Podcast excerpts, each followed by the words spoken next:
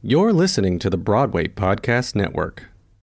When you need mealtime inspiration, it's worth shopping Kroger, where you'll find over 30,000 mouthwatering choices that excite your inner foodie. And no matter what tasty choice you make, you'll enjoy our everyday low prices, plus extra ways to save, like digital coupons worth over $600 each week. You can also save up to $1 off per gallon at the pump with fuel points. More savings and more inspiring flavors make shopping Kroger worth it every time. Kroger, fresh for everyone. Fuel restrictions apply. Another day is here, and you're ready for it. What to wear? Check. Breakfast, lunch, and dinner? Check. Planning for what's next and how to save for it? That's where Bank of America can help. For your financial to dos, Bank of America has experts ready to help get you closer to your goals. Get started at one of our local financial centers or 24-7 in our mobile banking app. Find a location near you at bankofamerica.com slash talk to us. What would you like the power to do? Mobile banking requires downloading the app and is only available for select devices. Message and data rates may apply. Bank of America and a member FDIC.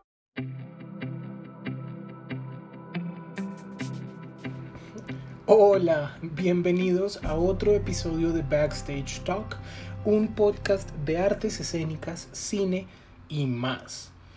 En este episodio les voy a contar la conversación que tuve con mi primer invitado, mi primera entrevista en el podcast. Él se llama Jeremiah Mitchell, le digo Jay de cariño. Nos conocimos en enero eh, cuando estuve en Nueva York y fue muy chistoso como nos conocimos porque salimos de la función de Moulin Rouge y estábamos esperando en la puerta de artistas a que los actores salieran a, a tomarse fotos y a, a, firmar los playbills. Y me di cuenta que él estaba detrás mío con, con un amigo y con su familia porque estaban pasando el fin de semana en Nueva York. Y pues nada nos pusimos ahí a hablar y nos conocimos. Y desde entonces eh, hemos estado en contacto vía Instagram y vía mensajes de texto. Jeremiah o Jay estudia teatro en Northwestern State University en Louisiana. Él es un pregrado de teatro. Y preguntándole por qué eligió Northwestern, él nos contó que en diciembre de 2018 y antes de diciembre de 2018 él quería estudiar enfermería porque quería ser de esos enfermeros que viajaban por todo el, el país atendiendo casos. Eh, hasta que antes de, unos, unos meses antes de diciembre de 2018 tuvo como una lo que él llamó una crisis en la vida y habló con su mamá y su mamá le dijo como ¿por qué quieres enfermería si todo te está indicando que estudies teatro? Entonces ahí tomó la decisión y empezó a buscar universidades y vio que el perfil de esta universidad en Luisiana en Estados Unidos era el que mejor le convenía y el que más le gustaba. Él ahorita está en su segundo semestre de su primer año de carrera y empezaría su énfasis o su concentración en teatro musical más o menos en un año, un año y medio. Y no sé, él nos contaba que para pasar a estos énfasis tiene que hacer una audición en el cual tiene que sacar 100% en una evaluación que sería en canto, actuación y danza. Entonces él nos dice que tiene que sacar 33% en actuación, 33% en canto y 34% en danza para pasar a este mm, énfasis. Yo le pregunté porque me di cuenta que esta universidad ofrecía más o menos tres énfasis. Y le pregunté que si todo iba mal y no pasaba teatro, al énfasis en teatro musical, cuál elegiría y nos contó que hay un énfasis en ejecución y dirección, que si no pasa al de teatro musical, pues estaría en el de ejecución y dirección sin problema. Y que le gustaría, si elige ese énfasis, terminar enseñando en colegios, enseñando teatro en colegios, o creando su propia compañía de teatro para, para montar espectáculos. La primera pregunta que yo le hice a Jay era cómo empezó a hacer teatro. Entonces él nos contó que cuando estaba en el colegio, en lo que los estadounidenses llaman middle school, tenía un crush, le gustaba una niña que se llamaba Lizzie. Y Lizzie estaba actuando en la versión junior de Aladdin, del musical Aladdin de Disney. Y que cuando estaba en el, teatro eh, se vio con Lizzie y conocieron al director de la obra y el director le dijo que audicionara para José el Soñador. José el Soñador es la, el nombre en español de Joseph and the Amazing Technicolor Dreamcoat. Este es un musical compuesto por Andrew Lloyd Webber y la letra escrita por Tim Rice. Es un musical de los ochentas que cuenta la historia de José, un pastor de la tierra de Canaán. Esta historia la encuentran en el Génesis de la Biblia. Y nos siguió contando que pues ese fue su primer musical. Eh, tuvo el papel de Benjamin. Y que aunque las cosas no funcionaron amorosamente con Lizzie, eh, ahorita son amigos y ella fue una de las personas que lo impulsó a que, a que tuviera su carrera en teatro. Luego nos contó que en la compañía de teatro del colegio hizo los siguientes musicales. José el Soñador o Joseph and the Amazing Technicolor Dreamcoat, Newsies, que es un musical de Disney, pueden encontrar la versión grabada en un teatro en Disney Plus. Ha hecho Hairspray, High School Musical, Madagascar Jr., que es la versión chiquita del musical de Madagascar, y Peter Pan, entre otros. Y nos empezó a contar que en Peter Pan él conoció a su primera novia, que era Claire. Cuando le pregunté cuál había sido su papel favorito o su personaje favorito que él había hecho en alguna de estas obras, nos contó que fue Link en Hairspray, porque hizo varios amigos en el musical y montaron el espectáculo en dos semanas para responder la pregunta de cuál era su musical favorito que había hecho, nos, nos contestó que era Newsies en el colegio y que era por la misma razón, porque había congeniado y había creado una amistad muy grande con la, la gente del ensamble y de todo el elenco. Una de las preguntas que a mí me gusta hacerle a las personas que entrevisto es cuál es su mejor recuerdo en un show que haya hecho. Y él nos contó que cuando hizo Hairspray en una de las últimas funciones, habían cambiado una parte de la letra de una canción y como él era Link, estaba cantando y se le olvidó la letra y empezó a tartamudear. Otra, otro recuerdo fue que los actores se iban a las patas y empezaban a molestar a los actores que estaban en escena para hacerlos reír y sacarlos de personaje. Y la, la última, que fue como con la que más se emocionó, nos contó que cuando hizo Peter Pan, que la persona que hacía, la, actriz que hacía Peter Pan era Claire, esta niña que fue su primera novia. Él llegó más temprano al teatro, habló con toda la gente del teatro y colgó una pancarta para que cayera del techo, invitándole a un baile. En los estadounidenses lo llaman homecoming. Entonces eh, la invitó al baile en frente de toda la audiencia, en frente del resto de actores y que Claire finalmente le dijo que sí, siguiendo y volviendo a nuestros temas, a las preguntas eh, acerca de artes escénicas, yo le pregunté a Jay cuál era su rol platónico, un show soñado que él, en el que él quisiera estar. Nos dio dos respuestas, una que no me sorprende, que es Fiero en Wicked, y hablamos de por qué este personaje era difícil, porque tiene un rango vocal que es bastante interesante, porque tiene una canción muy bonita que se llama Dancing Through Life, y el rango que uno necesita como ejecutante de teatro musical es bastante amplio.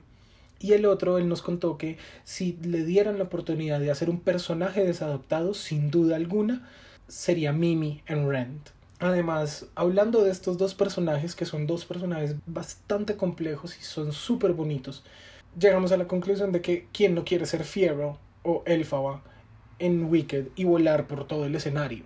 Porque en, a Elfaba en, en Wicked le levantan con un arnés y ella vuela por el escenario desafiando la gravedad.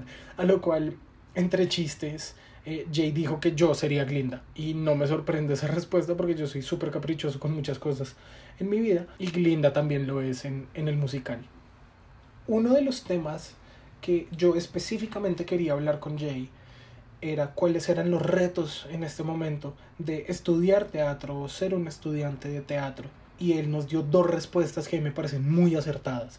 La primera es conocer a, la gente indicada y hacerse amigos de la gente indicada porque hay mucha gente falsa. Y él nos contaba que en esos 8 o 9 meses que lleva en NSU, él había conocido a mucha gente que era muy falsa. A mí no me sorprende que digan eso. Eh, no me sorprendió para nada su respuesta porque yo pasé por lo mismo en mi, en mi carrera. Conocí a muchísima gente falsa que lo único que quería era aprovecharse de uno. Y una de las cosas que yo aprendí, que yo le comenté a Jay, es que esas personas se van solas y la vida se encarga de, de ponerlas en su sitio y de alejarlas de uno.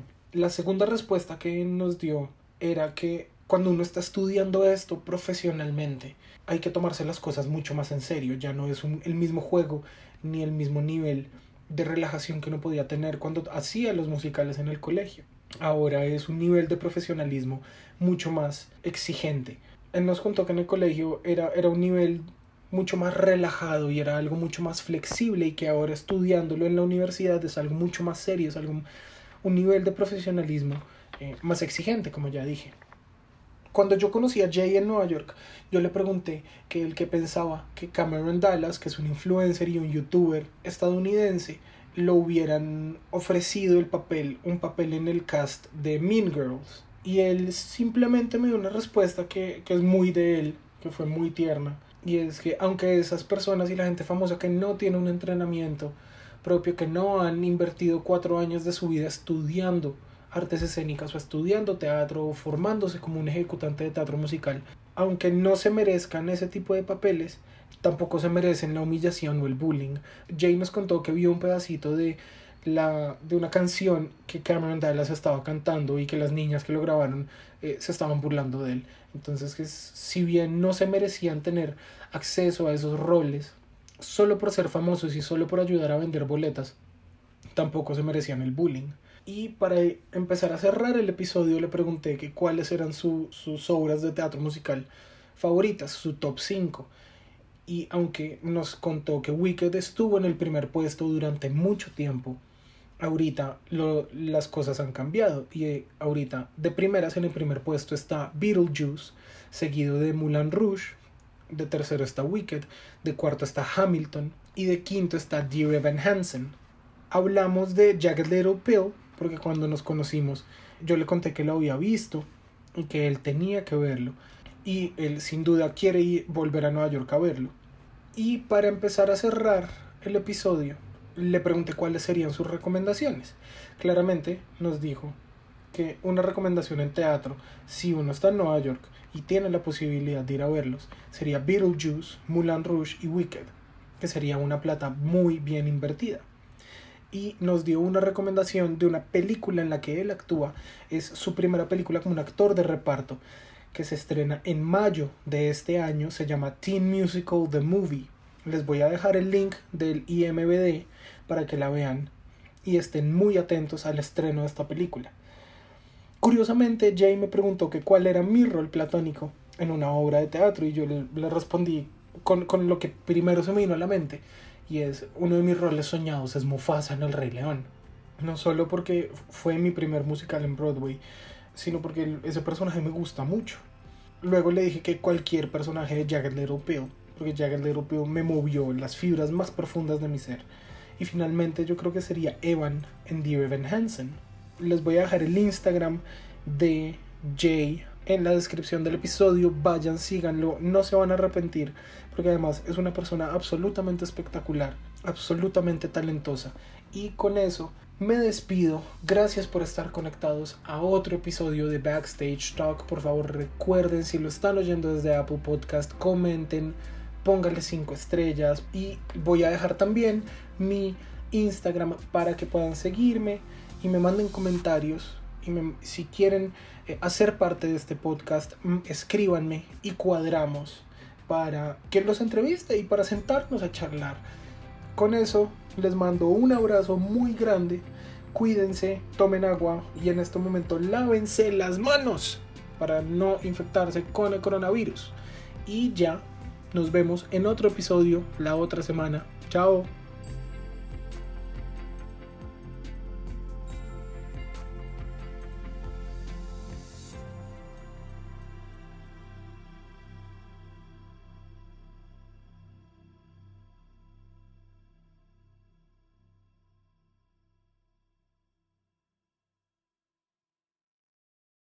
Hey, it's Leslie Odom Jr. here on the Broadway Podcast Network to tell you about the Rise Theater Directory, a program of Maestro Music. Rise is a national online resource designed to connect and empower backstage and administrative and creative theater professionals from underrepresented backgrounds.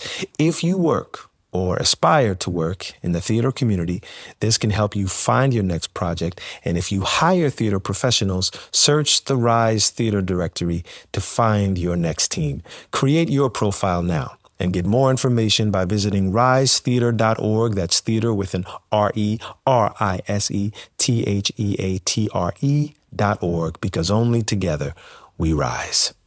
Hey guys, it is Ryan. I'm not sure if you know this about me, but I'm a bit of a fun fanatic when I can. I like to work, but I like fun too. It's a thing. And now the truth is out there. I can tell you about my favorite place to have fun Chumba Casino. They have hundreds of social casino style games to choose from, with new games released each week. You can play for free anytime, anywhere. And each day brings a new chance to collect daily bonuses. So join me in the fun. Sign up now at chumbacasino.com. No purchase necessary. Group. Void prohibited by law. See terms and conditions. 18 plus.